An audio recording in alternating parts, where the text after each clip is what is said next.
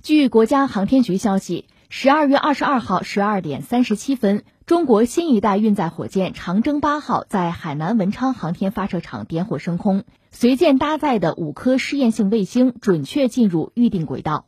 长征八号运载火箭工程在二零一七年由国家航天局批准研制立项，由航天科技集团医院研制，按照模块化、系列化和组合化的思路进行设计。长征八号运载火箭主要面向具有国际竞争力的商业卫星发射任务，是中国首个国家立项的面向商业市场的运载火箭，填补了中国太阳同步轨道三吨到四点五吨运载能力的空白，对加速推进运载火箭升级换代具有重要意义。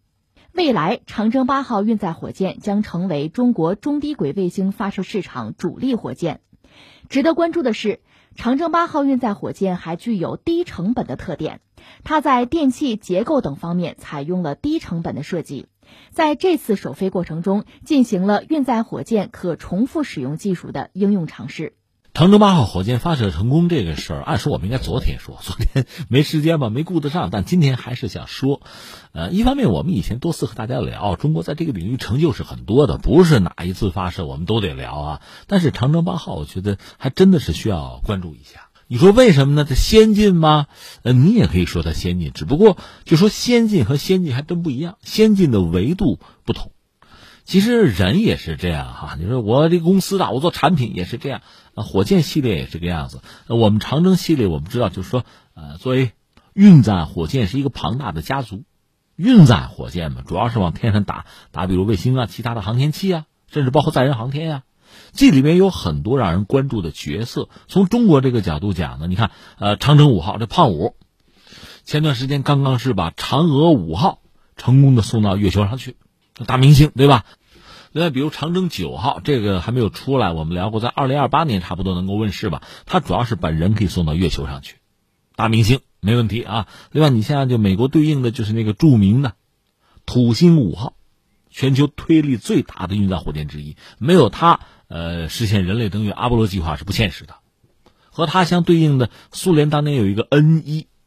而 N 一我们知道多次失败，最后也导致这是一个因素啊，导致苏联的载人登月那个计划推迟到最后不得不取消，因为跟美国人争嘛，美国赢了你就是登月也没意思了，那是苏联当时的态度啊。所以你看这个运载火箭一说呢，这里边有意思的多了，明星多了。那相形之下，回到我们这个长征八号吧，和他们比起来，似乎并不是那么璀璨夺目。但是呢，你换一个维度讲，它可能恰恰要是非常重要，甚至是最重要。为什么这么说呢？它是瞄准的商用航天市场。这个火箭呢，一个是它术业有专攻，另外呢，它确实覆盖了一个很重要的领域，就是商业航天的领域。它设计也极具特点。那我们这么讲吧，既然是航天，航天有各种各样的项目任务啊。那你有不同的任务，做不同的事情，就需要有不同的航天器也好啊，相应的有不同的运载火箭。这里面既需要有这个飞得远的、载重大的，也需要有呢相对不用打那么远、载荷呢也不一定那么高，就功能不一样吧，性能指标不同。那我们就说长征八号吧，是这样。如果我们需要发射太阳同步轨道卫星，大概七百公里吧。如果发射这样的卫星，那你说中国你有没有能力呢？呃，如果是三吨以内，好办；如果是三吨以外，三到五吨，就是把这样的卫星打到太阳同步轨道去，你中国有没有能力呢？也不是没有，你可以用，比如说，呃，刚才我们说长征五号胖五，它绝对能完成这个任务。关键这有点什么呀？叫大马拉小车，浪费，成本高嘛。所以这时候你需要的是。中型运载火箭不是大型的，不是重型的，是中型的就够了，就成本最合算。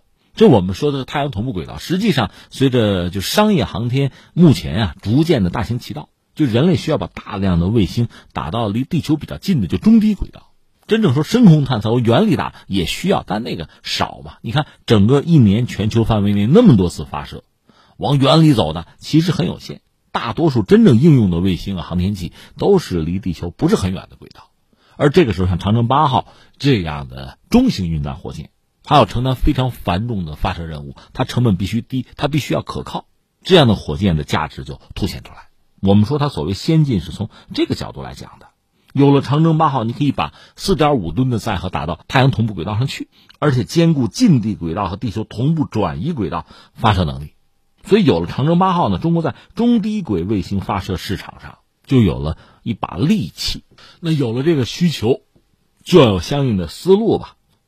长八和其他的，比如说长五，长五研发确实很艰辛，对吧？耗时也比较长。长征八号正好相反，它技术特点很鲜明吧，有自己的专长。我们说，就是太阳同步轨道四点五吨，这个是呃补上中国的一块短板的。另外呢，它强调什么模块化、系列化呀、组合化呀。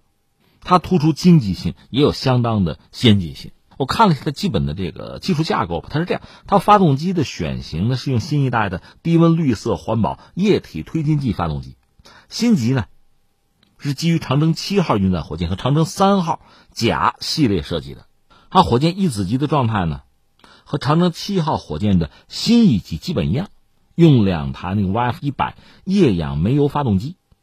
二子级的状态和长征三号甲系列的那个新三级基本又一致，直径三米，是两台 YF 七五液氢液氧发动机，另外捆绑两台一百二十吨级的助推器，助推器就是 YF 一百液氧煤油发动机。所以你看，一个是什么呢？比较时髦，就是绿色环保啊，所谓无毒无污染零排放，这是长八的特点。另外，刚才你从这个技术架构上讲，从这儿拿一个，从那儿拿一个，往一块一插就成了，用比较成熟的技术。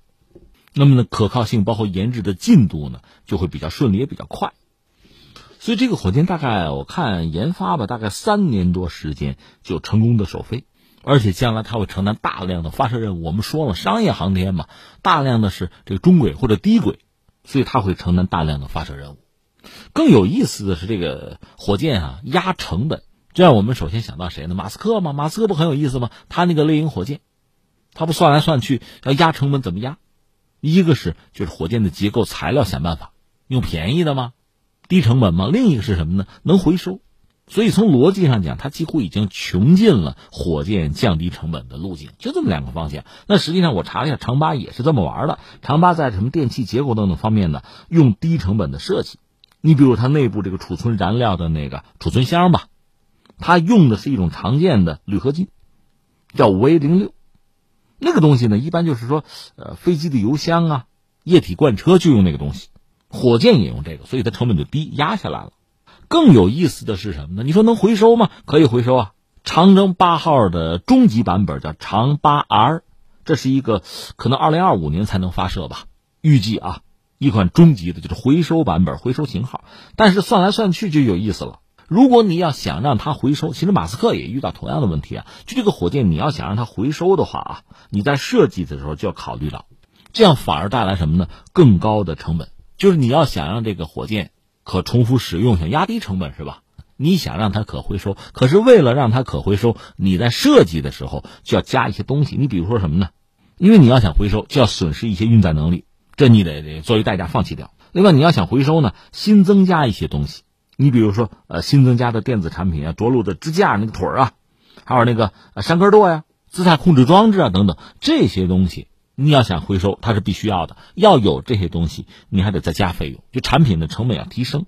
另外，你要想回收产品呢，还有一个运输啊、翻修啊、更换啊、啊重新测试，这个费用也少不了。我再重复一下，我想说明的，这是一个悖论啊，挺有意思的一个事情，一个难题。马斯克也遇到这个问题。其实，呃，火箭回收也不是马斯克最先提出来，只是他觉得必须这样做。为什么呢？因为火箭一旦回收呢，可以重复的使用，至少火箭上很多零部件可以重新使用。这总之是能够压低火箭的成本，发射的成本，就航天的成本。这个路子不能说不对啊。但是刚才我们不是说了吗？你要想让火箭能够重复使用，能够回收，那你从设计、从制造，包括回收的过程啊。实际上，你还要往里砸钱，这是要多花钱。在长征八号上呢，这个问题就变得很尖锐，因为刚才我们讲的那些成本，你要算进来之后吧，单发火箭的这个成本它是要涨的。按照中国航天官方给的数据，就是长征八号 R 型的成本啊，相比普通的长征八号还涨了百分之四十。就为了回收，多花百分之四十的钱，那你说这值不值当，合不合算呢？如果你新一级啊，包括助推器啊，分别回收的话，长征八号 R 型，就算是回收利用二十次，平均发射成本居然还是高于不回收的型号。你看有意思了啊！你回收是为了省钱。现在在长征八号 R 上哈，如果按照传统的大家的思维方式，就是新一级啊、助推器啊分别回收，算下来更贵。就算是重复利用二十次，平均发射成本还是高，高于普通的那个不回收型，还不如不回收呢。你把成本压到这个地步，确实也是没办法了。怎么办？我看看设计师们的想法这点，很有意思。他是一块来，就是助推器和新一级啊不分离了，要回收就一块回收，这样不是回收效率就提升了吗？一套回收系统，三个模块就回收了，而这三块呢，成本是占到火箭总成本的百分之七十，这么搞才能够。把刚才我们说多出来那个成本给压下来。刚才我们讲这三个模块，三个模块按照普通的思维方式，那就是分别回收嘛，那就回收三次嘛。现在三合一级数式的回收就回收一次，原来要花三次钱，现在花一次钱嘛。这么回收才能真正把成本压下来。这三个模块呃回收之后就重复使用三次的话，就可以把这个多花的成本就追平，和普通一次性的火箭成本就一样了，是这么干的。所以我就觉得这个火箭长八这个火箭，它真的是展示了中国人的智慧。其实你看，我们今天节目又说到长八的这个成功发射哈，虽然说我们节目晚了一天，也要说。我就觉得这些想法吧，这些创新式的思维方式吧，这是我能看懂的啊，还是愿意和大家分享一下。这个火箭从研发就是为了满足什么呢？将来我们大规模发射、反复发射在中低轨啊，就商业发射的需要，因为这个需求会非常之大。那如果我们要使用重型火箭，长征五号这样的火箭也能完成相应的任务，就是不值当的，花钱多嘛。你比如说我这火车，火车我们都知道坐满了人，这总的来说是合算的。如果这一趟火车就坐一个人，那就干赔嘛，那成本就高嘛。你这张火车票你说值多少钱呀？那有人会说，长征五号如果咱们一箭多星，人家印度火箭一箭一百星都做到了。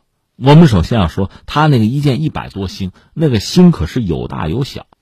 很多是小微卫星，非常非常小，很袖珍啊，所以它才装得下一百来颗。如果是大家伙，装不下的。所以一箭多星不可能就完全的代替多次发射。那长征八号的价值恰恰就在这，一方面呢，就是太阳同步轨道，四点五吨的载荷，这它能满足，针对性是很强。另外呢，就兼顾了中低轨的大量的商业卫星发射的需求。它的总时不是说嘛，呃，一年可能得有二十次发射，就明年啊，会很频繁。再看这个火箭，从这个设计构想，就是用比较成熟的方案啊，技术模块化，制造上也是低成本。特别有意思的是，呃，考虑到让它回收、重复再利用，而重复再利用的过程呢，怎么样还是要压成本。火箭的重复使用啊，不是我们追时髦，不是形式主义，你成本压不下来就白折腾嘛。怎么把成本压下来？刚才我们讲的这个模块，三个模块一起回收，三合一，级数式回收。所以可以看到，中国人在解决问题的时候，这种思维方式很清晰、很灵活、很有效。这个恰恰是我觉得各行各业都值得学习的，向我们的航天人致敬吧。